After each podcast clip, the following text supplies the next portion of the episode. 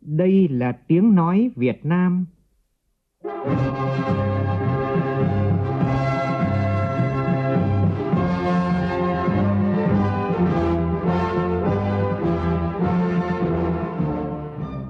là tiếng nói Việt Nam, phát thanh từ Hà Nội, thủ đô nước Cộng hòa xã hội chủ nghĩa Việt Nam.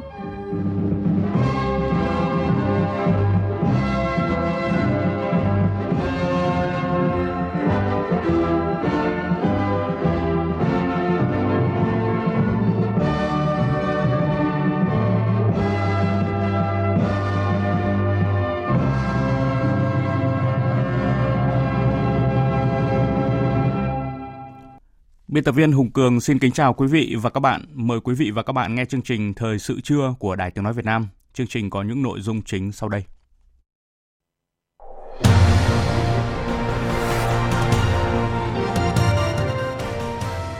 Dự hội nghị tổng kết công tác năm 2019, triển khai nhiệm vụ công tác của năm 2020 của Ban Kinh tế Trung ương, Thủ tướng Nguyễn Xuân Phúc yêu cầu Ban Kinh tế Trung ương cùng các bộ, ban ngành và chính phủ đoàn kết cùng nhau vượt khó, phối hợp tốt hơn nữa để đưa đất nước tiến lên. Khai mạc hội nghị hẹp Bộ trưởng Ngoại giao ASEAN 2020 tại Nha Trang, tỉnh Khánh Hòa. Việt Nam chủ trì phiên họp của Hội đồng Bảo an Liên Hợp Quốc thảo luận về tình hình Yemen. Bộ Y tế liên tục đưa ra cảnh báo về nguy cơ bệnh viêm phổi cấp, trong khi Trung Quốc thông báo về trường hợp thứ hai tử vong vì virus corona mới. Chuẩn bị lấy nước đợt 1 gieo cấy lúa vụ đông xuân khu vực Trung Du và Đồng bằng Bắc Bộ.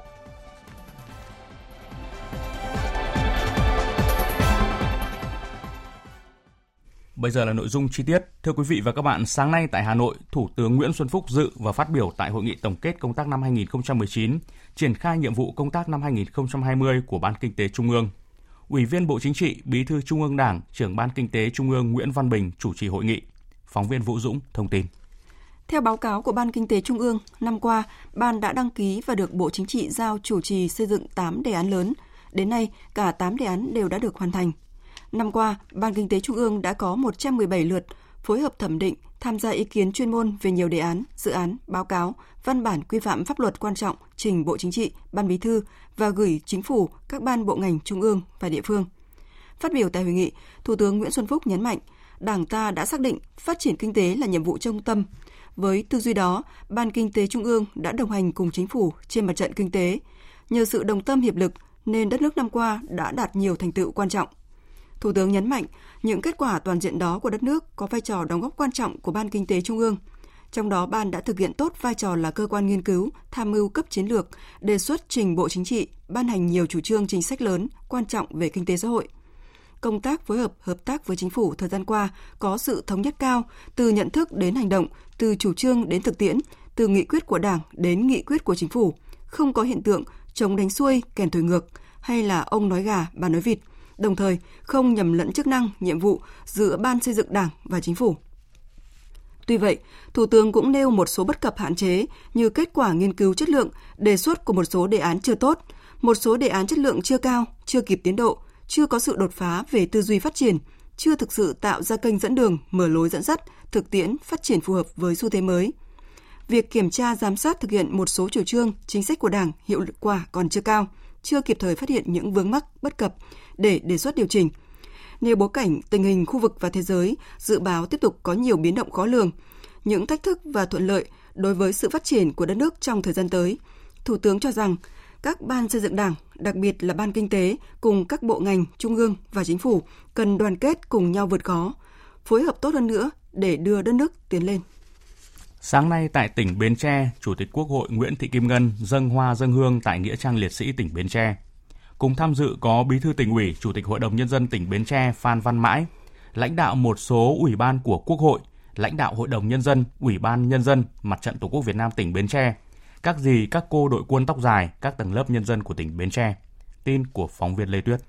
Trong không khí trang nghiêm, Chủ tịch Quốc hội và các đại biểu đã dâng hoa, dâng hương và dành một phút mặc niệm, thành kính bày tỏ lòng biết ơn vô hạn đối với công lao to lớn của các anh hùng liệt sĩ đã không tiếc máu xương, dũng cảm chiến đấu, hy sinh vì sự nghiệp đấu tranh, giải phóng dân tộc, thống nhất đất nước. Trong hàng triệu anh hùng liệt sĩ đã lưu lại máu xương trên các chiến trường, có hơn 3 vạn rưỡi người con thân yêu của Bến Tre. Chính khí phách hiên ngang và sự hy sinh anh dũng đó đã viết nên trang sử Bến Tre đồng khởi anh hùng, làm dạng danh xứ sở Cù Lao trong cuộc kháng chiến bảo vệ Tổ quốc. Sự hy sinh, cống hiến của các anh hùng liệt sĩ là vô cùng to lớn, không gì bù đắp được.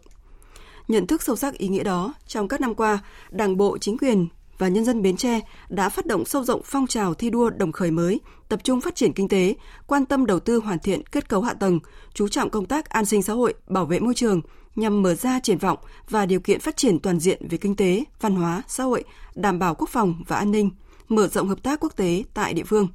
Nhờ đó, đời sống vật chất tinh thần của nhân dân được cải thiện rõ nét, diện mạo nông thôn, thành thị ngày càng khởi sắc, đặc biệt là thành phố Bến Tre được công nhận đô thị loại 2, và có nhiều dự án đầu tư quy mô lớn được thực hiện tại tỉnh, tạo sức bật cho phát triển tỉnh nhà trong tương lai. Sau lễ dân hương, Chủ tịch Quốc hội Nguyễn Thị Kim Ngân và đoàn đã đến thắp hương tưởng niệm các mẹ Việt Nam anh hùng, phần mộ các liệt sĩ trong nghĩa trang.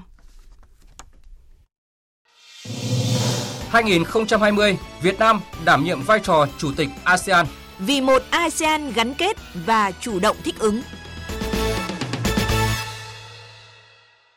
Thưa quý vị, sáng nay tại Nha Trang, Khánh Hòa, Hội nghị hẹp Bộ trưởng Ngoại giao ASEAN chính thức diễn ra dưới sự chủ trì của Phó Thủ tướng Bộ trưởng Ngoại giao Phạm Bình Minh. Nhóm phóng viên Đài Tiếng Nói Việt Nam thông tin. Theo Thứ trưởng Ngoại giao Nguyễn Quốc Dũng, trưởng SOM ASEAN, Hội nghị hẹp Bộ trưởng Ngoại giao vào đầu năm là dịp để các bộ trưởng quyết định định hướng chung trình công định hướng chương trình công tác của cả năm ASEAN. Là nước Chủ tịch ASEAN 2020, Việt Nam đã trình các ý tưởng, sáng kiến của mình trong suốt cả năm.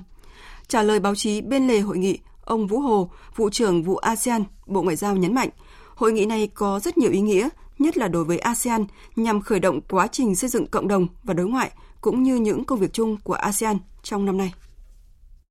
Cái hội nghị lần này là nơi để cho chủ tịch của ASEAN hay là chủ nhà của ASEAN đưa ra những cái ưu tiên, những cái sáng kiến cụ thể trong cái việc triển khai các cái à, nội dung hợp tác của ASEAN trong năm 2020. Ngoài ra thì trong à, năm 2020 lần này chúng ta cũng có một số những cái ưu tiên cần thúc đẩy nhất là cái ưu tiên về triển khai cái ờ, chủ đề của năm 2020 là hướng tới một ASEAN gắn kết và chủ động ứng phó với các cái thách thức ở bên ngoài. Tại hội nghị sáng nay, các bộ trưởng ngoại giao ASEAN đã thảo luận về những sáng kiến xây dựng cộng đồng về triển khai quan hệ đối ngoại, cải tiến lề lối làm việc của ASEAN và các vấn đề quốc tế và khu vực cùng quan tâm.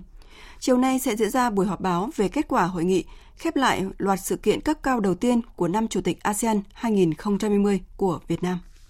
Thưa quý vị và các bạn, những ngày này không khí đón Tết cổ truyền đang rộn ràng tại các cộng đồng người Việt Nam tại nước ngoài. Hôm qua, Đại sứ quán Việt Nam tại Ai Cập đã tổ chức chương trình gói và nấu bánh trưng cũng như các hoạt động chuẩn bị cho buổi gặp mặt cộng đồng người Việt năm 2020. Chương trình thu hút đông đảo bà con người Việt tại Ai Cập đến tham gia. Thế Nguyễn, phóng viên Đài Tiếng Nói Việt Nam thường trú tại Ai Cập phản ánh. Đã thành thông lệ, mỗi khi ngày Tết cổ truyền đến gần, đông đảo bà con trong cộng đồng người Việt tại Ai Cập lại háo hức tụ họp về khuôn viên của Sứ quán Việt Nam để được sống trong bầu không khí đầm ấm của những ngày Tết. Trong khuôn viên, những cành đào tươi thắm cũng đã được chuyển về từ vùng sa mạc và được trang trí bắt mắt. Đại sứ Việt Nam tại Ai Cập Trần Thành Công cho biết bà con cộng đồng cũng như người Việt Nam sinh sống ở Ai Cập luôn hướng về Tổ quốc qua những cái hoạt động như này vơi đi cái nỗi nhớ xa nhà và có thể an tâm công tác, học tập tốt và đoàn kết đặc biệt đối với bà con Việt Kiều thì đây cũng là hoạt động mà để cơ quan đại diện ờ, thực sự là cái máy nhà chung của người Việt Nam ở Ai Cập. Qua cái này thì cũng dạy cho các cháu, nhất là các cháu bé chưa nói rõ tiếng Việt nhưng mà cũng tiếp thu được cái văn hóa và hiểu được cái truyền thống ờ, của người Việt Nam. Chị Nguyễn Thị Phương Liên hiện đang công tác tại Ai Cập bày tỏ sự xúc động khi tham gia buổi gói bánh trưng. Những người xa quê như chúng tôi rất nhớ quê hương, hướng về Tổ quốc Buổi gói bánh trưng của cộng đồng sứ quán làm cho chúng tôi vơi đi phần nào nỗi nhớ nhà, nỗi nhớ quê hương. Tham gia buổi gói bánh trưng ngày hôm nay thì chúng tôi ờ, rất là xúc động, cảm thấy ấm cúng như một gia đình. Và đây cũng là một cái dịp để cho chúng tôi dạy cho các con để luôn luôn để hướng về quê hương để mình nhớ về một cái Tết cổ truyền của dân tộc từ cái hoạt động mà gói bánh trưng cho đến đi ờ, hái cành đào để cho trẻ con được hiểu hơn để về ờ, văn hóa của Việt Nam về cái, cái Tết cổ truyền của Việt Nam. Đây là một chương trình rất ý nghĩa nhằm duy trì những nét truyền thống của ngày Tết cổ truyền Việt Nam, đồng thời tăng cường tinh thần đoàn kết hướng về quê hương của cộng đồng người Việt ở nước ngoài. Cũng trong tối qua tại thành phố Ekaterinburg, Tổng lãnh sự Cộng hòa xã hội chủ nghĩa Việt Nam tại thành phố đã tổ chức trọng thể tiệc mừng xuân canh tí năm 2020 nhằm hòa chung niềm vui mừng xuân của người Việt Nam trên toàn thế giới, chia sẻ và động viên tinh thần đoàn kết, tương trợ lẫn nhau và lắng nghe ý kiến của cộng đồng để giúp cho các hoạt động của cộng đồng bước sang năm 2020 ngày càng phát triển thành công. Văn Thường, phóng viên Đài Tiếng Nói Việt Nam thường trú tại Liên bang Nga đưa tin. Tham dự buổi lễ, Tổng lãnh sự Ngô Phương Nghị đánh giá nước ta đã trải qua năm 2019 với nhiều cơ hội lẫn thách thức. Nhờ đổi mới năng động, quyết liệt trong lãnh đạo, cùng với sự nỗ lực của toàn đảng, toàn dân, đất nước đã tiếp tục ổn định, đời sống nhân dân được đảm bảo. Việt Nam đã và đang phát triển hiệu quả công tác đối ngoại, tích cực hội nhập trong khu vực và trên thế giới, nâng cao đáng kể vị thế của Việt Nam trên trường quốc tế. Tổng lãnh sự Ngô Phương Nghị khẳng định Đảng và Nhà nước Việt Nam đặc biệt quan tâm đến việc triển khai chính sách đại đoàn kết dân tộc, coi cộng đồng người Việt Nam ở nước ngoài là một bộ phận không thể tách rời và là nguồn lực quan trọng để phát triển đất nước. Luôn dành sự quan tâm sâu sắc đến bà con, tạo điều kiện để cộng đồng ổn định cuộc sống, hòa nhập với xã hội sở tại, duy trì và phát huy bản sắc văn hóa dân tộc, hướng về quê hương. Ông bày tỏ mong muốn bà con cộng đồng tiếp tục đoàn kết, tìm ra những hướng đi mới để vượt qua khó khăn, xây dựng và phát triển cộng đồng ổn định, vững mạnh, tôn trọng pháp luật và hòa nhập với sở tại, góp phần quảng bá hình ảnh con người Việt Nam với bạn bè Nga. Trong không khí ấm cúng, các vị khách đã cùng nhau thưởng thức những món ăn dân tộc của Việt Nam, thưởng thức các tiết mục múa, hát về mùa xuân, đất nước và tình yêu do các bạn sinh viên, nghiên cứu sinh Việt Nam và đại diện cộng đồng người Việt Nam tại thành phố Ekaterinburg thể hiện. Hôm nay là ngày 23 tháng Chạp âm lịch và theo phong tục Việt là Tết ông Công ông Táo. Sáng nay tại các chợ truyền thống trên địa bàn thành phố Hồ Chí Minh, các mặt hàng cúng Tết ông Công ông Táo được bày bán đa dạng, tuy nhiên người mua lại khá thưa thớt. Tin của Ngọc Lê, phóng viên thường trú tại thành phố Hồ Chí Minh. Tại một số chợ ở thành phố Hồ Chí Minh như Tân Định quận 1, Lê Hồng Phong quận 10, Vương Chuối quận 3, nhiều mặt hàng trái cây, vàng mã, hoa cúng giá cả không có sự thay đổi so với mọi năm. Khi trái cây như xoài cát hòa lộc có giá 90.000 đồng trên 1 kg, táo Mỹ đỏ 50.000 đồng trên 1 kg, quýt thái 40.000 đồng trên 1 kg. Cá chép tùy vào từng kích cỡ có giá từ 10.000 đến 30.000 đồng trên một con.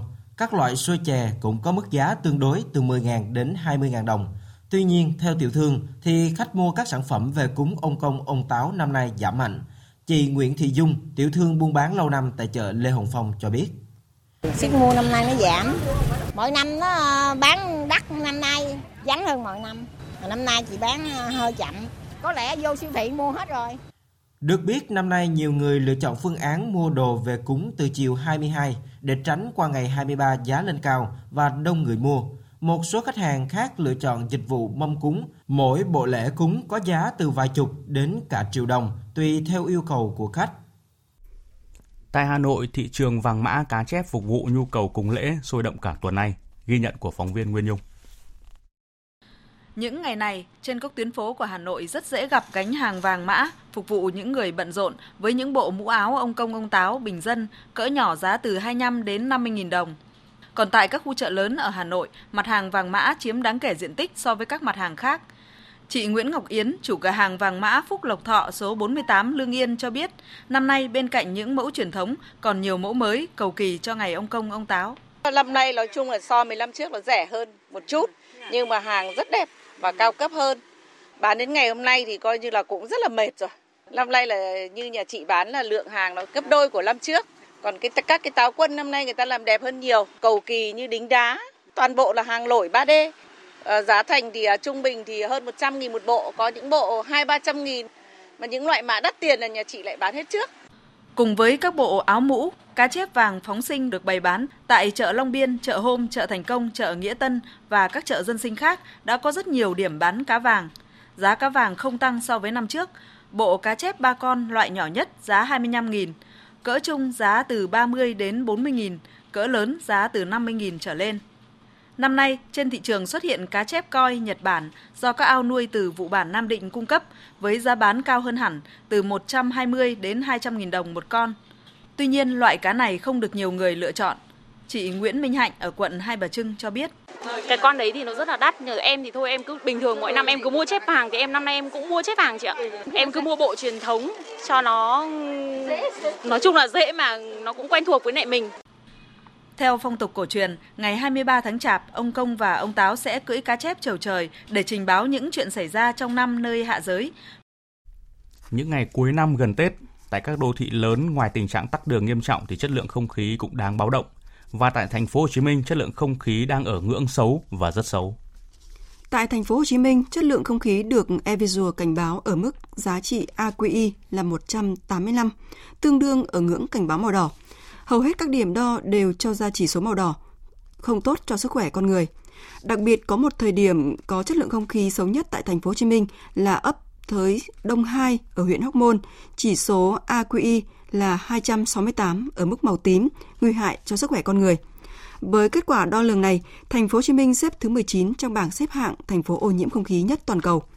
Theo kết quả khảo sát đo đạc các nguồn phát thải do Trung tâm Nghiên cứu ô nhiễm không khí thực hiện, ô nhiễm không khí tại thành phố Hồ Chí Minh đến từ ba nguồn chính là nguồn giao thông chiếm khoảng 50%, nguồn điện hoạt động từ các hộ gia đình, nhà hàng, quán ăn, nông nghiệp, công trình xây dựng chiếm khoảng 30%, còn lại là nguồn từ hoạt động công nghiệp, bệnh viện và khách sạn. Dù vậy có một điều khá lạ đó là tại thủ đô Hà Nội thì tình trạng không khí lại khác với thành phố Hồ Chí Minh. Tại thủ đô Hà Nội ngày hôm nay đã là ngày thứ ba chất lượng không khí ở mức tốt. Lúc 8 giờ sáng nay, theo ứng dụng eVisual, thì không khí đang ở ngưỡng màu vàng và giá trị AQI là 79. Tổng cục Thủy lợi Bộ Nông nghiệp và Phát triển Nông thôn vừa có công điện gửi Giám đốc Sở Nông nghiệp và Phát triển Nông thôn các tỉnh, thành phố, gồm có Phú Thọ, Vĩnh Phúc, Bắc Ninh, Hải Dương, Hưng Yên, Hà Nội, Hà Nam, Hải Phòng, Thái Bình, Nam Định, Ninh Bình. Giám đốc các công ty khai thác công trình thủy lợi Bắc Đuống, Bắc Hưng Hải, Sông Nhuệ, Bắc Nam Hà về chuẩn bị lấy nước đợt 1 phục vụ gieo cấy lúa vụ đông xuân khu vực Trung Du và Đồng bằng Bắc Bộ. Thời gian lấy nước đợt 1 4 ngày bắt đầu từ 0 giờ ngày 20 tháng 1 đến 24 giờ ngày 23 tháng 1. Mực nước tại trạm Thủy văn Hà Nội được duy trì trong đợt 1 là từ 1m6 trở lên. Tập đoàn Điện lực Việt Nam sẽ vận hành phát điện gia tăng từ 0 giờ ngày 18 tháng này. Để đảm bảo tận dụng tối đa nguồn nước bổ sung từ các hồ chứa thủy điện, Tổng cục Thủy lợi yêu cầu Giám đốc Sở Nông nghiệp và Phát triển Nông thôn các tỉnh, thành phố, Giám đốc các công ty khai thác công trình thủy lợi liên tỉnh chỉ đạo phối hợp với các đơn vị có liên quan hoàn thành việc khơi thông dòng chảy, giải tỏa các ách tắc, phương tiện thi công nạo vét trên hệ thống dẫn nước, đặc biệt là ở các cửa lấy nước, hệ thống kênh trục chính, lắp đặt trạm bơm, giã chiến, sẵn sàng lấy nước. Theo dõi chặt chẽ các thông tin liên quan đến nguồn nước, ngay khi nguồn nước cho phép, tổ chức vận hành công trình thủy lợi lấy nước để thao rửa hệ thống thủy lợi, đảm bảo chất lượng nước theo quy định hiện hành. Đồng thời, trữ nước vào các hệ thống, ưu tiên cấp nước cho các vùng khó khăn về nguồn nước.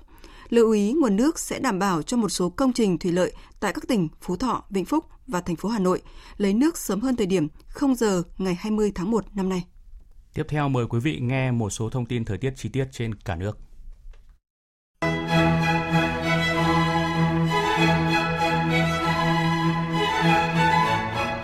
Trung tâm Dự báo Khí tượng Thủy văn Quốc gia cho biết, không khí lạnh đã ảnh hưởng đến hầu hết các tỉnh phía Đông Bắc Bộ. Ngày và đêm hôm nay, không khí lạnh tiếp tục ảnh hưởng đến các nơi khác thuộc phía Đông Bắc Bộ và Bắc Trung Bộ, sau đó ảnh hưởng đến một số nơi ở phía Tây Bắc Bộ và Trung Trung Bộ. Do ảnh hưởng của không khí lạnh, ở Bắc Bộ có mưa, mưa nhỏ rải rác, ở Bắc Bộ và Bắc Trung Bộ trời rét. Khu vực Hà Nội có mưa vài nơi, trời rét. Gió Đông Bắc trong đất liền khu vực Đông Bắc Bộ và Bắc Trung Bộ cấp 2, cấp 3, vùng ven biển cấp 3, cấp 4. Ở Vịnh Bắc Bộ, gió Đông Bắc mạnh cấp 5 có lúc cấp 6, giật cấp 7, biển động. Còn khu vực Biển Đông, bao gồm cả vùng biển quần đảo Hoàng Sa, có gió Đông Bắc mạnh cấp 6, giật cấp 7, biển động. Khu vực vùng biển phía Tây, khu vực Nam Biển Đông, bao gồm cả vùng biển phía Tây quần đảo Trường Sa, gió mạnh dần lên cấp 6, giật cấp 7, biển động, sóng biển cao từ 2 đến 3 mét.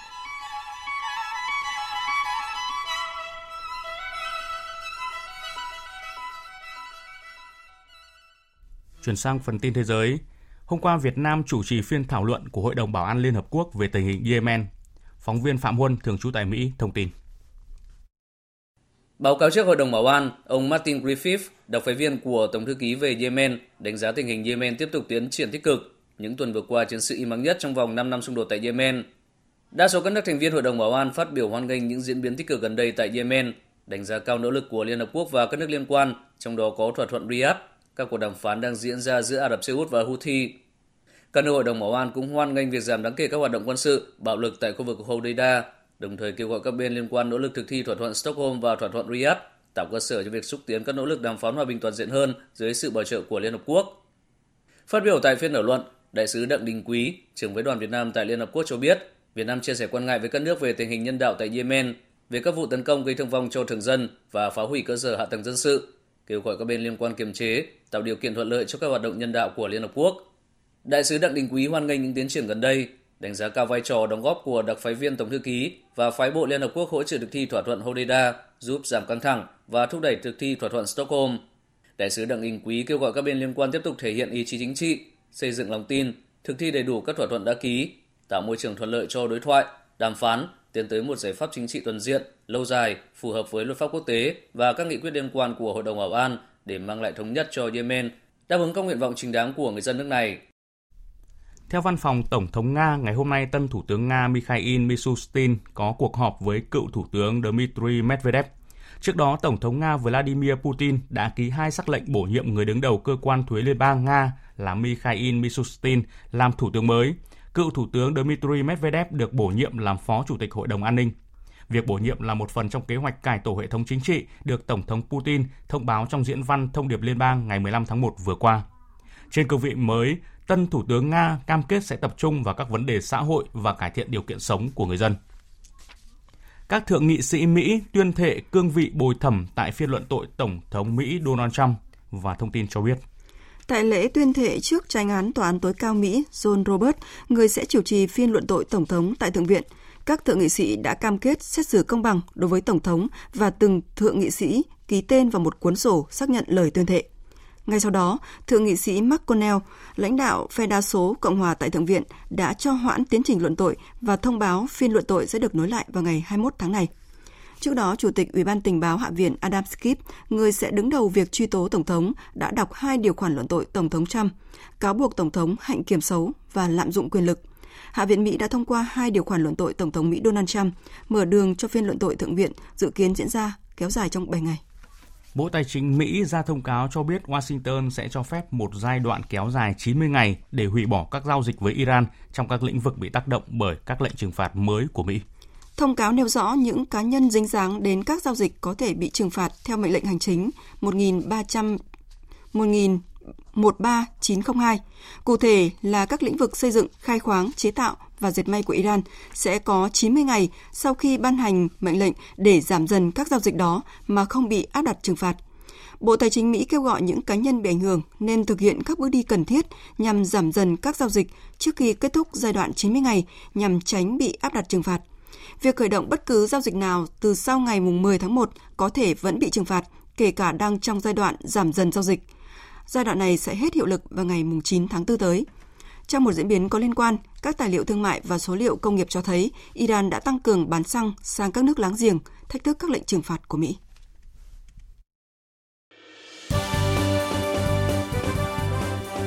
Thời sự tiếng nói Việt Nam Thông tin nhanh Bình luận sâu Tương tác đa chiều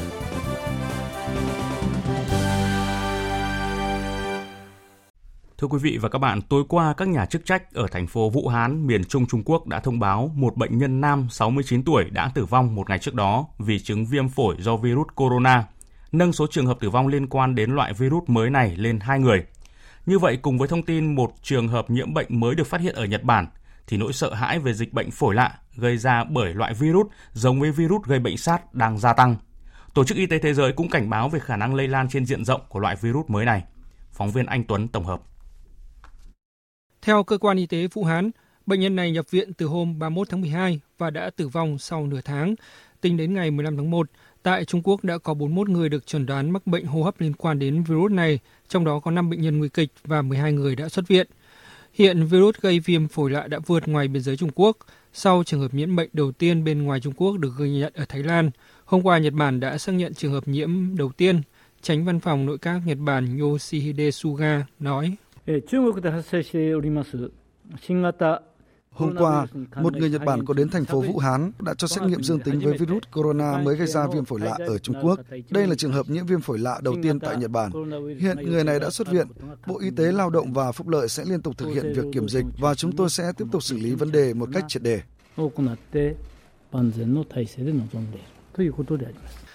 Virus mới cùng họ với loại virus từng gây ra hội chứng hô hấp cấp tính nghiêm trọng SARS và hội chứng hô hấp Trung Đông MERS.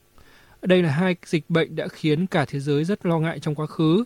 Chính vì thế, Ủy ban khẩn cấp thuộc Tổ chức Y tế Thế giới gồm các chuyên gia y tế và dịch tễ học đang xác định liệu dịch bệnh bùng phát ở Trung Quốc có phải là tình huống khẩn cấp về y tế đối với cộng đồng quốc tế hay không để đưa ra khuyến cáo ngăn chặn virus lây lan qua biên giới. Khả năng lây lan của virus từ người sang người cũng được cảnh báo. Bà Marianne Van Kerkhove, người đứng đầu đơn vị nghiên cứu các loại bệnh mới của Tổ chức Y tế Thế giới, cảnh báo có khả năng xảy ra sự lây lan quy mô lớn đối với dịch virus corona. Cộng đồng cần phải cảnh giác trước những gì đã xảy ra đối với dịch SARS trong quá khứ. Chính vì thế, chúng ta cần phải chuẩn bị sẵn các phương án đối phó cho mình. Hiện nhiều nước đã ban bố chính sách kiểm soát chặt chẽ khách du lịch tới từ Vũ Hán, Trung Quốc. Thưa quý vị, ngay những ngày đầu năm 2020, Bộ Y tế nước ta đã liên tục đưa ra những cảnh báo về nguy cơ bệnh viêm phổi cấp do chủng virus mới thuộc họ corona từ Trung Quốc xâm nhập vào nước ta. Trong khi đó, theo thông tin mới nhất thì Nhật Bản và Thái Lan đã phát hiện trường hợp nhiễm virus viêm phổi Trung Quốc đầu tiên. Người dân thì lo ngại sự giao lưu đi lại thương mại giữa các nước ngày càng gia tăng sẽ tiềm ẩn nhiều mối nguy về dịch bệnh xâm nhập vào nước ta qua cửa khẩu và Bộ Y tế mới đây đã có cuộc họp khẩn đề nghị các địa phương đẩy mạnh hoạt động giám sát, kiểm dịch y tế biên giới. Mời quý vị và các bạn nghe biên tập viên Đài Tiếng Nói Việt Nam đề cập về dịch bệnh này cũng như giải pháp phòng chống dịch từ các cơ quan chức năng và địa phương. Theo cơ quan đầu mối quốc gia thực hiện điều lệ y tế quốc tế, Bộ Y tế, tại thành phố Vũ Hán, tỉnh Hồ Bắc của Trung Quốc đã ghi nhận hơn 60 trường hợp mắc viêm phổi cấp, trong đó trường hợp tử vong đầu tiên là một người đàn ông 61 tuổi. Kết quả xét nghiệm cho thấy có tới 41 trường hợp dương tính với chủng virus mới của coronavirus. Ngày 15 tháng 1, cơ quan chức năng Nhật Bản ghi nhận trường hợp đầu tiên nhiễm virus này vài ngày sau Thái Lan. Dịch bệnh bùng phát trước Tết Nguyên đán, Tết cổ truyền tại Trung Quốc và một số nước như Việt Nam khiến các nước châu Á phải nâng cao cảnh giác. Tại thành phố Đà Nẵng, hai du khách người Vũ Hán Trung Quốc tới địa phương này ngày 14 tháng 1. Thiết bị đo thân nhiệt bằng tia hồng ngoại phát hiện họ sốt nhẹ nên được đưa tới khu vực cách ly sau đó, Bệnh viện Đà Nẵng tiếp nhận điều trị theo đúng quy trình phòng chống bệnh truyền nhiễm nhóm A. Bác sĩ Lê Đức Nhân, Giám đốc Bệnh viện Đà Nẵng cho biết, một người chỉ sốt nhẹ nên đã xuất viện, người còn lại đang được chăm sóc, theo dõi tại khoa y học nhiệt đới Bệnh viện Đà Nẵng. Thưa quý vị và các bạn, đến thời điểm này, tại Việt Nam chưa khẳng định ghi nhận trường hợp nào bị viêm phổi cấp do chủng coronavirus gây ra, nhưng các chuyên gia của Bộ Y tế nhận định nguy cơ dịch bệnh lây truyền vào Việt Nam là hoàn toàn có thể bởi có tới 3 sân bay có đường bay thẳng từ thành phố Vũ Hán của Trung Quốc, nơi đang có dịch bệnh đến Đà Nẵng, Khánh Hòa và thành phố Hồ Chí Minh. Ông Trần Như Dương, Phó viện trưởng Viện Vệ sinh Dịch tễ Trung ương cho biết, hệ thống y tế đang giám sát các ca viêm phổi nặng. Xét nghiệm là một trong những cái công cụ cực kỳ quan trọng. Chúng ta cũng đã có cái kinh nghiệm xử lý với các cái vụ dịch mà cũng do corona trước đây bao gồm có SARS, SARS cũng là do corona, MERS COVID cũng là do corona thì chúng ta đã xây dựng được một hệ thống năng lực phòng thí nghiệm chẩn đoán rất tin cậy đã có phòng an toàn sinh học cấp 3 để đối phó với các dịch bệnh mới lạ như thế này. Trước nguy cơ dịch bệnh viêm phổi cấp ở Trung Quốc lây lan và xâm nhập vào nước ta qua khu vực cửa khẩu biên giới phía Bắc, hiện ngành y tế tại các tỉnh Quảng Ninh, Lạng Sơn, Cao Bằng và Lào Cai đang đẩy mạnh hoạt động giám sát kiểm dịch y tế biên giới. Thời điểm này, cửa khẩu quốc tế Móng Cái, tỉnh Quảng Ninh có khoảng 3.000 lượt người xuất nhập cảnh Trạm kiểm dịch y tế cửa khẩu quốc tế Móng Cái chủ động triển khai nhiều biện pháp kiểm soát dịch, đặc biệt là đẩy mạnh công tác tuyên truyền đến đông đảo người dân và khách xuất nhập cảnh qua cửa khẩu những thông tin về dịch viêm phổi cấp. Bà Phạm Thị Ái Việt, trạm trưởng trạm kiểm dịch y tế cửa khẩu quốc tế Móng Cái cho biết. Hiện tại Móng Cái là tăng cường cán bộ có chuyên môn nghiệp vụ bác sĩ trực tại các cửa khẩu tăng cường kiểm tra giám sát khách có dịch đến giám sát thì cũng vẫn đang tiến hành là luôn luôn lúc nào chủ động phòng tránh để tránh những dịch bệnh xâm nhập vào Việt Nam bằng các hình thức kiểm tra hành khách nhập cảnh đi từ vùng có dịch đến đo thân nhiệt. Còn bà Mã Hồng Lam, trưởng phòng nông nghiệp Sở Y tế Cao Bằng thông tin, địa phương đã sẵn sàng triển khai các biện pháp phòng chống theo các tình huống dịch bệnh. Mình đã làm văn bản chỉ đạo đơn vị cái này nó lại liên quan đến cái việc mà kiểm tra về xuất nhập cảnh kể cả hàng hóa qua cửa khẩu mấy đại khách du lịch cũng phải đề phòng còn tại Lạng Sơn, nơi có cửa khẩu lớn cùng với nhiều đường mòn, lối mở, mỗi ngày lượng người hàng hóa từ phía Trung Quốc vào Việt Nam rất lớn. Ông Lý Kim Soi, Giám đốc Trung tâm Kiểm dịch Y tế Cửa khẩu Quốc tế Hữu Nghị cho biết.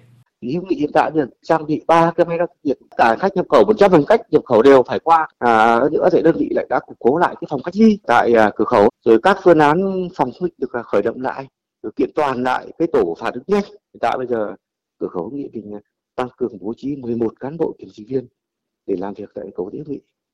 Thưa quý vị và các bạn, và hôm qua, đoàn công tác của Bộ Y tế do Thứ trưởng Bộ Y tế Đỗ Xuân Tuyên dẫn đầu đã đi kiểm tra tại Bệnh viện Bạch Mai và Bệnh viện Bệnh nhiệt đới Trung ương, kiểm tra công tác sẵn sàng ứng phó trước nguy cơ dịch bệnh viêm phổi lạ do chủng coronavirus mới có thể xâm nhập từ Trung Quốc vào nước ta. Tại Bệnh viện nhiệt đới Trung ương, để đối phó với nguy cơ dịch viêm phổi lạ do chủng coronavirus có thể xâm nhập vào nước ta, bệnh viện đã kiện toàn ban chỉ đạo phòng chống dịch bệnh và tổ chức thường trực ba đội cấp cứu lưu động, sẵn sàng tăng cường hỗ trợ các bệnh viện tuyến dưới, đồng thời lập dự trữ thuốc, vật tư đảm bảo cung ứng đầy đủ công tác điều trị. Tiến sĩ Phạm Ngọc Thạch, giám đốc bệnh viện Bệnh nhiệt đới Trung ương cho biết: Viện cũng đã họp và đã giao nhiệm vụ cho các đội xung kích. Hiện nay tại khu ờ, dưới sảnh thì đã có cái khu và phân luồng, nghĩa là đi một chiều về công tác chuyên môn thì tại dưới tầng 2 thì khoa cấp cứu và có các phòng áp lực âm thì đây là cách ly cho những trường hợp mà khi có tình huống nghi ngờ. Còn tại bệnh viện Bạch Mai, Ban chỉ đạo phòng chống dịch bệnh đã cho thành lập hai đội cấp cứu sẵn sàng tham gia chống dịch ở các địa điểm khác khi có yêu cầu. Thứ trưởng Bộ Y tế Đỗ Xuân Tuyên đã yêu cầu ra soát lại kế hoạch phòng chống dịch bệnh, bổ sung chi tiết lên phương án chặt chẽ để đáp ứng tốt nhất mọi diễn biến có thể xảy ra. Chúng ta phải bố trí cái khu điều trị riêng nếu khi có và dịch xảy ra cho bệnh nhân để tránh cái lây chéo trong bệnh viện mà thậm chí là tránh cả cái lây giữa bệnh nhân đối với thầy thuốc. Trên tinh thần là dịch xảy ra ở địa phương nào khu vực nào thì điều trị tại chỗ dập dịch tại chỗ hạn chế vận chuyển bệnh nhân về tuyến trên rồi trong quá trình vận chuyển bệnh nhân thì không tránh khỏi cái chuyện lây nhiễm và phát tán dịch còn chờ những bệnh nhân quá nặng bất khả kháng thì chúng ta phải chuyển thưa quý vị và các bạn để phòng căn bệnh viêm phổi cấp do chủng virus mới corona có thể nguy cơ xâm nhập vào nước ta, Bộ Y tế đã chỉ đạo các địa phương chủ động triển khai các biện pháp phòng chống dịch, giám sát chặt thân nhiệt các hành khách từ Vũ Hán, sẵn sàng thu dung, điều trị, quản lý các bệnh khi phát hiện trường hợp bệnh đầu tiên nếu có. Bộ Y tế đưa ra khuyến cáo đặc biệt như sau. Người dân và cộng đồng hạn chế tiếp xúc trực tiếp với người bị bệnh viêm đường hô hấp cấp tính. Khi cần thiết phải tiếp xúc với người bệnh, phải đeo khẩu trang y tế đúng cách và giữ khoảng cách khi tiếp xúc. Trong thời tiết lạnh cần giữ ấm cơ thể, vệ sinh cá nhân, rửa tay thường xuyên bằng xà phòng, xúc họng bằng nước sát khuẩn miệng để phòng bệnh viêm phổi. Khi ho, hắt hơi, cần chủ động che miệng và mũi, tốt nhất bằng khăn vải hoặc khăn tay để làm giảm phát tán các dịch tiết đường hô hấp. Hạn chế tiếp xúc gần với các trang trại nuôi động vật hoặc động vật hoang dã. Những người trở về từ thành phố Vũ Hán hoặc tiếp xúc gần với người bệnh viêm phổi tại Vũ Hán trong vòng 14 ngày, nếu có dấu hiệu sốt, ho, khó thở, cần đến ngay cơ sở y tế gần nhất để được tư vấn, khám, điều trị kịp thời. Quý vị và các bạn đang nghe chương trình Thời sự trưa của Đài Tiếng Nói Việt Nam. Tiếp theo sẽ có một số nội dung đáng chú ý sau đây.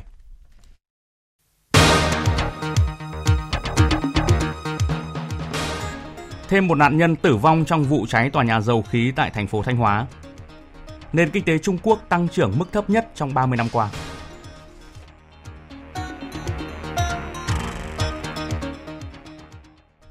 Thưa quý vị, sáng nay tại Hà Nội, Cục Thương mại Điện tử và Kinh tế số, Bộ Công Thương đã công bố kết quả ngày mua sắm trực tuyến Online Friday tổng kết năm 2019 và lên kế hoạch thực hiện chương trình này trong năm 2020 ban tổ chức trao hai giải thưởng đặc biệt, mỗi giải là một xe ô tô Fadin VinFast cho hai người dùng đã trải nghiệm mua hàng bằng mã voucher và thực hiện quét mã QR trong ngày mua sắm trực tuyến. Phóng viên Thu Trang thông tin. Tại lễ công bố, đại diện Cục Thương mại Điện tử và Kinh tế số Bộ Công Thương cho biết, ngày mua sắm trực tuyến Online Friday 2019 trên website onlinefriday.vn cùng nhiều hoạt động bên lề tại ba điểm cầu Hà Nội, Đà Nẵng, Thành phố Hồ Chí Minh đã đạt hiệu quả ngoài mong đợi. Cụ thể, đã có 95.000 sản phẩm chính hãng, 3.840 doanh nghiệp và website bán lẻ tham gia chương trình.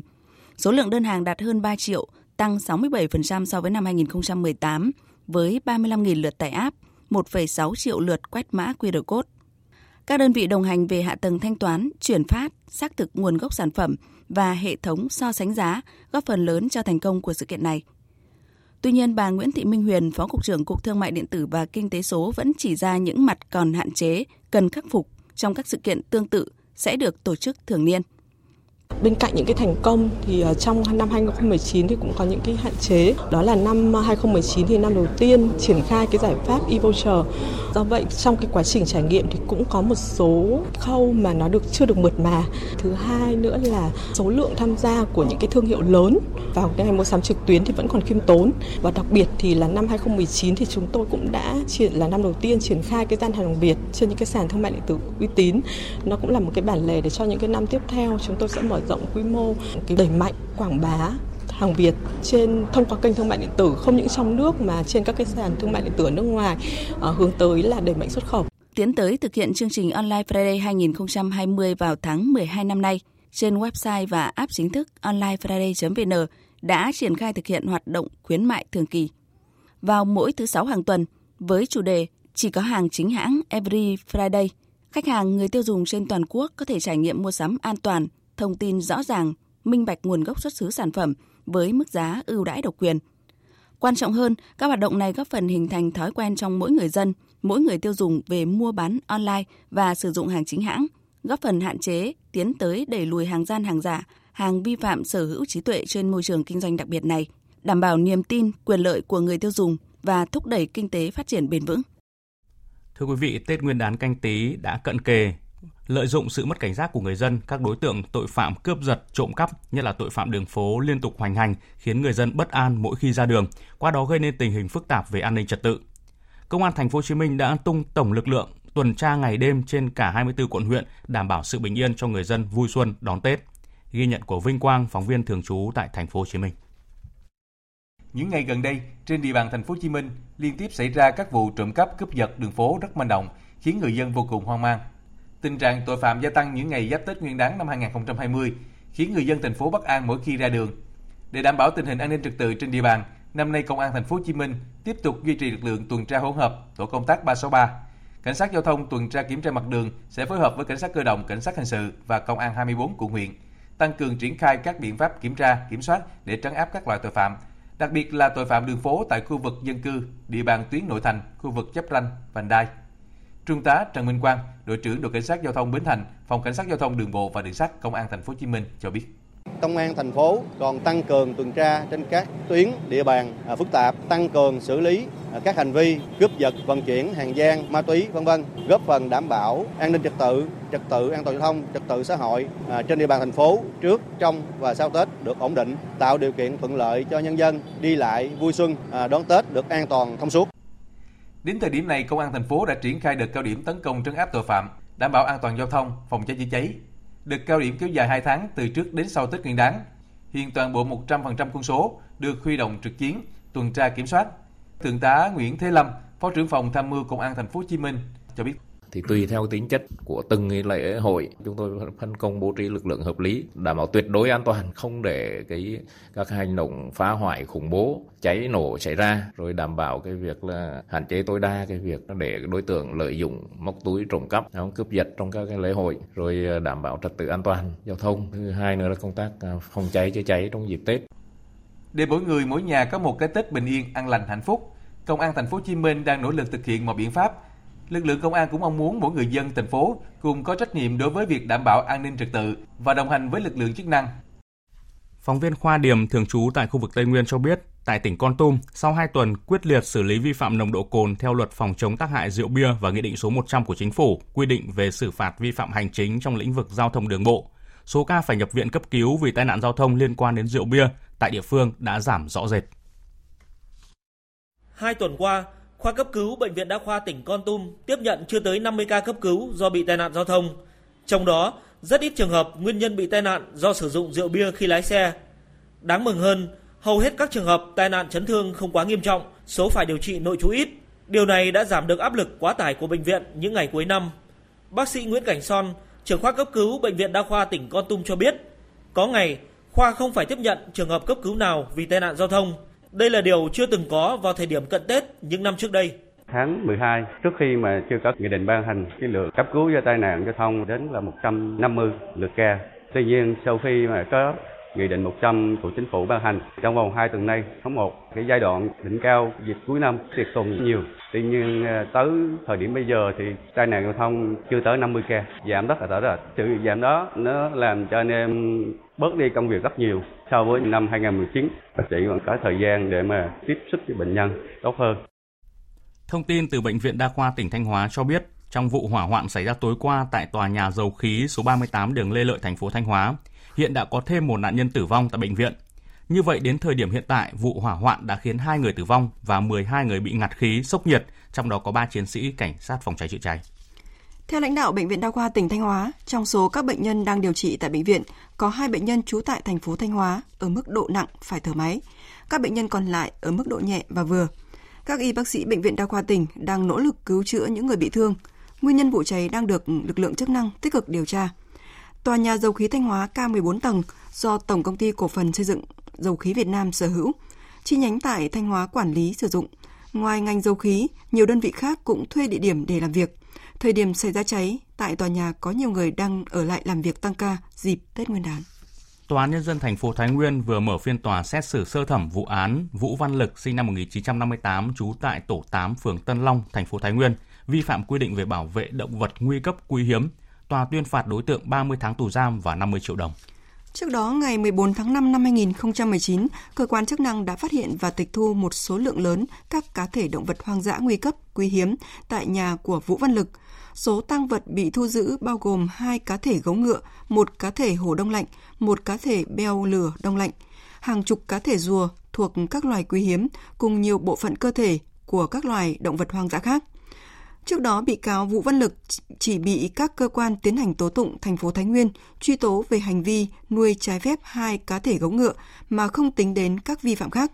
Sau đó nhận thấy bản án chưa thích đáng, Trung tâm Giáo dục Thiên nhiên ENV đã có công văn và yêu cầu xử lý đối tượng này theo đúng quy định của pháp luật. Theo ENV, hành vi nuôi nhốt trái phép hai cá thể gấu và các loài rùa quý hiếm đáp ứng đầy đủ cấu thành tội phạm theo quy định tại điểm A khoản 2 điều 244 Bộ luật hình sự với khung hình phạt từ 5 đến 10 năm tù giam. Thưa quý vị, mỗi ngày có hàng trăm cá thể động vật hoang dã bị săn bắt, buôn bán, nuôi nhốt trái phép. Và nếu thấy các vi phạm liên quan, quý vị hãy gọi tới số đường dây nóng miễn phí là 1800 1522 hoặc cơ quan chức năng gần nhất để thông báo. Hãy bảo vệ các loài hoang dã của Việt Nam.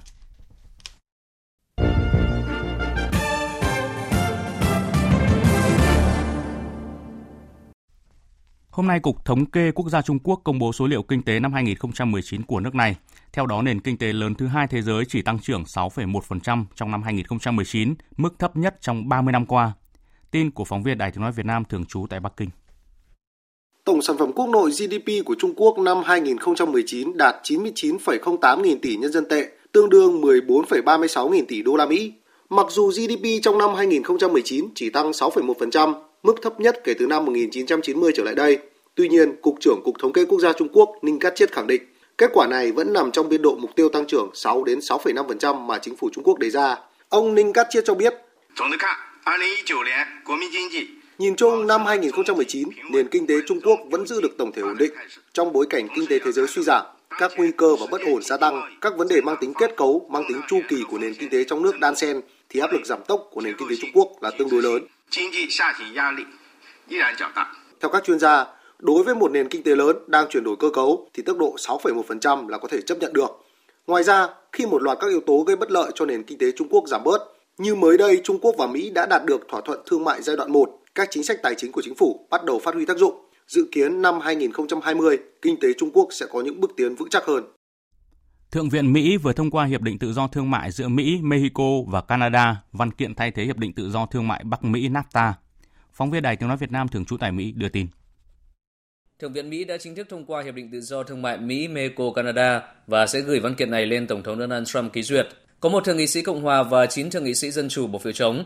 Những thành viên Đảng Dân chủ bỏ phiếu chống cho rằng thỏa thuận này vẫn không đủ những cải thiện về các tiêu chuẩn môi trường. Phát biểu trước các nghị sĩ và báo giới, lãnh đạo phe thiểu số tại Thượng viện Chuck Schumer nêu rõ, dù trên thực tế thỏa thuận bao gồm các điều khoản lao động rất tốt, song ông bỏ phiếu chống vì thỏa thuận này không giải quyết vấn đề biến đổi khí hậu, mối đe dọa lớn nhất đối với hành tinh. Tổng thống Trump dự kiến sẽ ký phê chuẩn thỏa thuận trong vài ngày tới. Tuy nhiên, văn bản này sẽ chưa thể có hiệu lực cho tới khi được Canada phê chuẩn. Chính phủ Mexico phê chuẩn thỏa thuận từ năm ngoái và đã sửa đổi luật lao động của nước này nhằm tuân thủ các tiêu chuẩn chặt chẽ hơn trong thỏa thuận với Mỹ và Canada. Sau những cơn mưa rào rải rác trên nhiều vùng của Australia, tình trạng cháy rừng, khô hạn và ô nhiễm không khí tại nước này đã phần nào được cải thiện. Tuy nhiên, những khó khăn vẫn còn ở phía trước. Phóng viên Hữu Tiến, thường trú tại Australia, đưa tin. Theo thông tin cập nhật từ cơ quan khí tượng bang New South Wales, trong hai ngày vừa qua, nhiều khu vực của bang này đã đón nhận những trận mưa rào với lượng mưa lên đến 50 mm, lượng mưa cao nhất kể từ tháng 9 năm ngoái đến nay. Cơ quan này cũng dự báo mưa có thể kéo dài đến hết tuần này và sang đầu tuần tới. Tuy nhiên, mưa lớn kèm theo sấm sét và gió giật mạnh lên đến hơn 90 km/h sẽ gây thiệt hại cho một số khu vực bao gồm lũ lụt, cây đổ và tai nạn giao thông do đường trơn trượt và tầm nhìn bị che khuất. Sở Cứu hỏa địa phương cho biết, những cơn mưa đã phần nào làm dịu bớt cuộc khủng hoảng cháy rừng, nhưng lượng mưa vẫn chưa đủ để dập tắt tất cả các đám cháy. Tính đến tối qua, trên toàn bang New South Wales vẫn còn 81 đám cháy rừng, giảm 7 đám cháy so với 24 giờ trước đó và 1.700 lính cứu hỏa vẫn tích cực làm việc để chiến đấu với các đám cháy. Ngoài những thiệt hại về cơ sở vật chất, hạ tầng và môi trường sinh thái, mùa cháy rừng bất thường và khốc liệt năm nay được dự báo sẽ gây thiệt hại nặng nề cho ngành du lịch Australia. Theo Hội đồng xuất khẩu du lịch Australia, các vụ cháy rừng sẽ khiến ngành du lịch nước này thiệt hại ít nhất 4,5 tỷ đô la Australia, tương đương 3,1 tỷ đô la Mỹ. Và trong ngắn hạn, số lượng khách du lịch quốc tế tới Australia sẽ giảm từ 10 đến 20%. Tiếp theo như thường lệ là trang tin đầu tư tài chính và thể thao. Trang tin đầu tư tài chính. Thưa quý vị và các bạn, sáng nay giá vàng trong nước giảm. Cụ thể, cuối giờ sáng nay tại thành phố Hồ Chí Minh, công ty vàng bạc đá quý Sài Gòn niêm yết giá vàng SJC mua vào ở mức là 43 triệu đồng một lượng và bán ra là 43 triệu 350 000 đồng một lượng. Tại Hà Nội, công ty trách nhiệm hạn vàng bạc đá quý Bảo Tín Minh Châu niêm yết giá vàng rồng Thăng Long mua vào là 43 triệu 90 000 đồng một lượng và bán ra là 43 triệu 540 000 đồng một lượng. Sáng nay, Ngân hàng Nhà nước công bố tỷ giá trung tâm của đồng Việt Nam với đô la Mỹ ở mức 23.157 đồng đổi 1 đô la Mỹ, tăng 1 đồng so với hôm qua. Tỷ giá tham khảo tại Sở giao dịch Ngân hàng Nhà nước niêm yết mua vào mức là 23.175 đồng 1 đô la Mỹ và bán ra là 23.801 đồng đổi 1 đô la Mỹ. Theo Viện Nghiên cứu Kinh tế và Chính sách, Việt Nam cần nỗ lực để đạt mục tiêu tăng trưởng 6,8% và lạm phát dưới 4% vào năm nay do những bất ổn chính trị trên thế giới. Các chuyên gia dự báo triển vọng tăng trưởng kinh tế Việt Nam trong dài hạn tiếp tục phụ thuộc vào FDI. Năm nay, hoạt động thương mại và đầu tư quốc tế được kỳ vọng sẽ khởi sắc sau việc ký kết các hiệp định thương mại tự do như CPTPP hay EVFTA. Tuy vậy, Việt Nam cần cải thiện môi trường thể chế, kinh doanh và chất lượng lao động trong nước. Chuyển sang thông tin về thị trường chứng khoán, thưa quý vị và các bạn, mặc dù dòng tiền vẫn tham gia dày dặt, nhưng sự khởi sắc ở nhóm cổ phiếu blue chip VN Index tiếp tục tiến bước. Tuy nhiên, do thiếu vắng trụ đỡ mạnh khiến VN Index lùi về dưới vùng kháng cự. Chốt phiên sáng nay, VN Index đạt 976,42 điểm, HNX Index đạt 104,06 điểm. Đầu tư tài chính biến cơ hội thành hiện thực. Đầu tư tài chính biến cơ hội thành hiện thực. Thưa quý vị và các bạn, năm 2020, Ngân hàng Nhà nước định hướng điều chỉnh chính sách tiền tệ chủ động linh hoạt, phối hợp với các chính sách tài khóa và các chính sách vĩ mô khác nhằm kiểm soát lạm phát dưới 4%, ổn định thị trường tiền tệ và ngoại hối, điều hành nghiệp vụ thị trường mở, điều tiết thanh khoản hợp lý để hỗ trợ ổn định thị trường tiền tệ. Các bộ ngành và đơn vị liên quan đều kỳ vọng ngành ngân hàng trong năm 2020 sẽ tiếp tục nỗ lực làm tiền đề để các doanh nghiệp phát triển. Phóng viên Đài Tiếng Nói Việt Nam thông tin. Trong năm 2019, ngành ngân hàng quyết tâm rất cao trong việc hoàn thành các mục tiêu, quyết tâm đổi mới hệ thống quản trị, sử dụng nhuần nhuyễn các công cụ tiền tệ để thực hiện các mục tiêu trước mắt và lâu dài. Một lĩnh vực được hưởng lợi nhiều từ những chính sách cho vay lĩnh vực ưu tiên, tháo gỡ rào cản để doanh nghiệp phát triển là lĩnh vực nông nghiệp. Ông Nguyễn Xuân Cường, Bộ trưởng Bộ Nông nghiệp và Phát triển Nông thôn, đánh giá rất cao những nỗ lực của ngành ngân hàng trong năm qua, đặc biệt qua hai lần giảm lãi suất cho vay, tập trung tháo gỡ vướng mắc cho các doanh nghiệp nông nghiệp, nông thôn. Ông Nguyễn Xuân Cường đồng thời đề xuất. Rất mong cái sự hợp tác của ngân hàng là phải có cái cách nhìn nhận mới. Việc thế chấp có lẽ phải nhìn nhận lại. Bây giờ một ý tưởng tốt một dự án tốt ta biết được biện chứng của nó sẵn sàng. Chứ đâu có phải là cứ thế chấp. Phải có cách nhìn mới thì mới khai thác được tiềm năng. Chúng ta phải tháo gỡ khó khăn. Thí dụ khó khăn về đất đai thí người vật thế chấp trên đất. Thứ hai, tập trung cho cái chuỗi sản xuất. Theo chuỗi, để chọn ra hạt nhân nhân cốt từng ngành hàng của các doanh nghiệp đứng đầu. Thông qua đó ta tác động tín dụng vào đây thì người nông dân mới được hưởng lợi. Tất cả đầu vào thông qua một đầu mối, nó mới hạ đi mấy phần trăm, nó mới tin tưởng, nó mới chất lượng tốt. Thứ ba, kiến nghị ngành hàng hàng là phải cùng với ngành nông nghiệp xây dựng mô hình cho từng chuỗi đó. Cuối cùng là tập trung xử lý, ứng phó với các cái rủi ro hiệu quả hơn. Tại hội nghị ngành ngân hàng vừa qua, Thống đốc Lê Minh Hưng cho biết, Ngân hàng Nhà nước đã phối hợp rất chặt chẽ với Bộ Thông tin và Truyền thông và đang chờ Bộ Tư pháp cho phép để triển khai Mobile Money trong năm nay. Chỉ thị đầu tiên trong năm mới cũng đề ra ngành ngân hàng phải đẩy mạnh thanh toán không dùng tiền mặt, đặc biệt là thanh toán qua ngân hàng đối với các dịch vụ công, đảm bảo các hệ thống thanh toán hoạt động cung ứng dịch vụ trung gian thanh toán ổn định, an toàn và hiệu quả. Đây cũng là nhiệm vụ trọng tâm của ngành ngân hàng trong năm nay. Được biết, nghị quyết 02 của chính phủ đã xác định đẩy mạnh thanh toán không dùng tiền mặt là một trong những nội dung trọng tâm cải cách để tiếp tục cải thiện môi trường kinh doanh, nâng cao năng lực cạnh tranh quốc gia.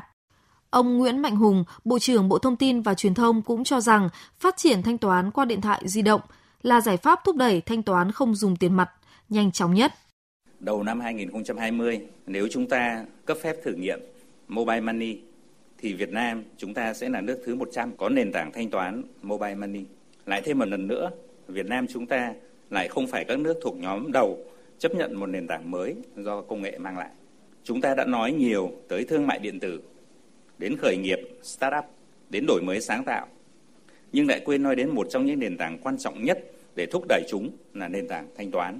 Ở Việt Nam, tỷ lệ người dùng thẻ tín dụng chưa cao, nhưng mật độ thuê bao di động thì đã trên 100% từ nhiều năm nay.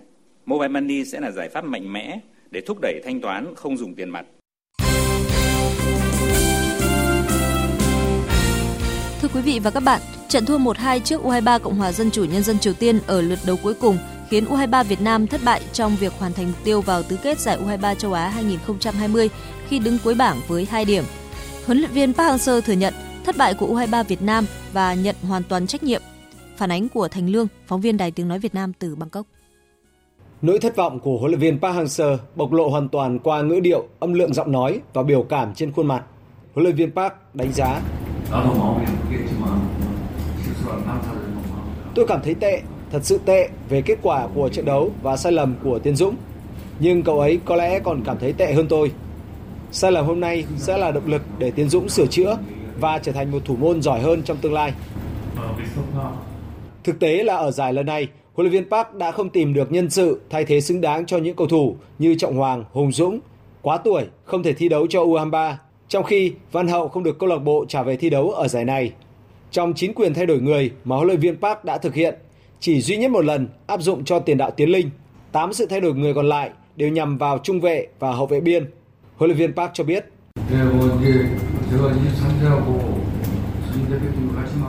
Năm nay không còn các trận đấu ở cấp U23 nữa, thay vào đó là vòng loại World Cup và cuối năm là AFF Cup. Hiện tại ở vòng loại World Cup, Việt Nam sẽ còn phải thi đấu với Malaysia. Đội hiện đang có 9 điểm, nên tôi sẽ phải tập trung vào việc chuẩn bị cho các trận đấu trong năm nay. Tôi sẽ coi kết quả của giải đấu này làm động lực chuẩn bị cho những trận đấu tới. Trong khi đó, đối với không ít người hâm mộ bóng đá Việt Nam, lượt đấu cuối bảng D giải U23 châu Á năm nay đã khép lại với cái kết tồi tệ nhất có thể. Các cầu thủ U23 Jordani và các tiểu vương quốc Ả Rập Thống Nhất đã hòa nhau một đều để cùng chắc suất vào tứ kết, còn U23 Việt Nam chia tay giải đấu bằng trận thua ngược, cùng chiếc thẻ đỏ của trung vệ Đình Trọng và đặc biệt là sai lầm của thủ môn Bùi Tiến Dũng. Rất đông người hâm mộ đã tìm đến các quán cà phê vào tối qua để tận hưởng vào không khí bóng đá, để hy vọng vào màn trình diễn khởi sắc của tuyển U23 Việt Nam trên đất Thái Lan. Niềm hy vọng đó sớm được đền đáp khi phút thứ 16, Tiến Linh băng vào đệm bóng cận thành để mở tỷ số. Có điều sự phấn khích chỉ có dài vòn vẹn chục phút trước khi thủ môn Bùi Tiến Dũng tái hiện sai lầm bắt bóng hụt ở SEA Games 30, khiến bóng nảy vào xà ngang rồi chui vào lưới. Qua đó khởi đầu cho trận thua ngược 1-2. Cổ động viên Lê Tuấn Sơn cho biết. Con người à, là cũng có sự sai lầm bất kỳ vị trí nào. Cái à, vấn đề nó không phải là do cá nhân mà nó do tập thể. Cái mong muốn của mình thì nó cũng không đạt được. Tức là mình rất là mong muốn là đội tuyển chiến thắng. Trong khi đó, cổ động viên Nguyễn Hữu Thắng chia sẻ trước tiên là cảm thấy buồn buồn về hơi thất vọng vì mọi thứ nó không được như mọi người mong đợi bị loại cảm giác nó chán nếu mà tiến dũng đẩy quả đó ra ngoài thì khả năng là trận đấu nó sẽ đi theo hướng khác huấn luyện viên à, thì lúc nào cũng dành sự tôn trọng à, lớn nhất cho huấn luyện viên Park Hang-seo lực lượng nòng cốt gần như là không còn đâm ra là giải đấu năm nay không được như à, mong đợi Trên mạng xã hội, một tài khoản viết, chẳng có gì là buồn cả, đừng trách Bùi Tiến Dũng nữa, đó chỉ là một tai nạn. U23 Việt Nam chơi như vậy là tốt rồi, giờ thì về ăn Tết thôi. Đồng quan điểm, một tài khoản khác viết, Bùi Tiến Dũng đã đột sắc ở U23 châu Á năm nay sau màn trình diễn kém cỏi ở SEA Games 30. Bàn gỡ hòa chỉ là bị xui thôi, về nhà ăn Tết thôi, Tết Nguyên đán là Tết đoàn viên. Thầy trò huấn luyện viên Park Hang-seo sẽ bị loại khỏi giải U23 châu Á 2020 và trên mạng xã hội lại ngập tràn lời an ủi và kêu gọi đừng quay lưng với đội tuyển. Đặc biệt cư dân mạng còn đùa nhau rằng thắng thì làm vua, thua thì về ăn Tết. Và chắc chắn các cầu thủ đều đã rất nhớ nhà sau chuỗi ngày thi đấu đầy công hiến ở nước ngoài. Họ cần về bên gia đình, tận hưởng cái Tết đầm ấm. Sau các trận đấu tối qua đã xác định xong 8 đội giành quyền vào tứ kết giải U23 châu Á 2020, gồm Australia, Thái Lan ở bảng A, Ả Rập Xê Út, Syria ở bảng B, Hàn Quốc, Uzbekistan bảng C, các tiểu vương quốc Ả Rập Thống Nhất và Jordani bảng D. Tại tứ kết, Ả Rập Xê Út gặp Thái Lan, Australia đấu với Syria, Hàn Quốc đọ sức với Jordani và các tiểu vương quốc Ả Rập Thống Nhất gặp Uzbekistan. Các trận đấu tứ kết sẽ diễn ra vào chiều tối các ngày 18 và 19 tháng 1. Đương kim vô địch Champions League, Liverpool lọt vào chung cuộc hai đề cử Lauren World Sport Award 2019, giải thưởng được mệnh danh như giải Oscar của lĩnh vực thể thao. Theo công bố của truyền thông Anh, thầy trò Klopp được đề cử tại hai hạng mục đội bóng của năm và sự trở lại ấn tượng. Riêng ở hạng mục vận động viên của năm, Messi được xem là ứng cử viên nặng ký nhất. Buổi lễ trao giải dự kiến diễn ra vào ngày 17 tháng 2 tại Berlin, Đức. Dự báo thời tiết Bắc Bộ và khu vực Hà Nội nhiều mây có mưa vài nơi, riêng khu Tây Bắc có mây, chiều nắng, đêm không mưa, gió nhẹ, sáng sớm và đêm trời rét, nhiệt độ từ 16 đến 27 độ. Có nơi miền núi nhiệt độ dưới 11 độ. Các tỉnh từ Thanh Hóa đến Thừa Thiên Huế phía Bắc nhiều mây, chiều có mưa, mưa nhỏ rải rác, đêm có mưa vài nơi, phía Nam có mây, chiều nắng, đêm có mưa vài nơi, gió nhẹ, riêng phía Bắc gió Bắc đến Tây Bắc cấp 2, cấp 3, vùng ven biển cấp 3, phía Bắc trời rét, nhiệt độ từ 17 đến 28 độ. Các tỉnh ven biển từ Đà Nẵng đến Bình Thuận có mây, chiều nắng, đêm có mưa vài nơi, gió Đông Bắc cấp 2, cấp 3, nhiệt độ từ 20 đến 31 độ. Tây Nguyên và Nam Bộ có mây, chiều nắng đêm không mưa, gió đông bắc đến đông cấp 2 cấp 3, nhiệt độ từ 21 đến 34 độ, có nơi trên 34 độ. Tiếp theo là dự báo thời tiết biển. Vịnh Bắc Bộ có mưa vài nơi, tầm nhìn xa trên 10 km, gió đông bắc cấp 4, riêng chiều nay có lúc cấp 6, giật cấp 7, biển động. Vùng biển từ Quảng Trị đến Quảng Ngãi, vùng biển từ Bình Định đến Ninh Thuận có mưa vài nơi, tầm nhìn xa trên 10 km, gió đông bắc cấp 4, cấp 5 vùng biển từ Bình Thuận đến Cà Mau, vùng biển từ Cà Mau đến Kiên Giang và Vịnh Thái Lan không mưa, tầm nhìn xa trên 10 km, gió Đông Bắc cấp 5, có lúc cấp 6, giật cấp 7, biển động. Khu vực Biển Đông, khu vực quần đảo Hoàng Sa thuộc thành phố Đà Nẵng, Trường Sa tỉnh Khánh Hòa có mưa vài nơi, tầm nhìn xa trên 10 km, giảm xuống từ 4 đến 10 km trong mưa, gió Đông Bắc cấp 5. Những thông tin thời tiết vừa rồi đã kết thúc chương trình Thời sự trưa nay của Đài Tiếng Nói Việt Nam. Chương trình do các biên tập viên Hùng Cường, Lan Anh, Minh Châu, Hằng Nga biên soạn và thực hiện với sự tham gia của kỹ thuật viên Nguyễn Thị Thu Hiền, chịu trách nhiệm nội dung Nguyễn Thị Tuyết Mai.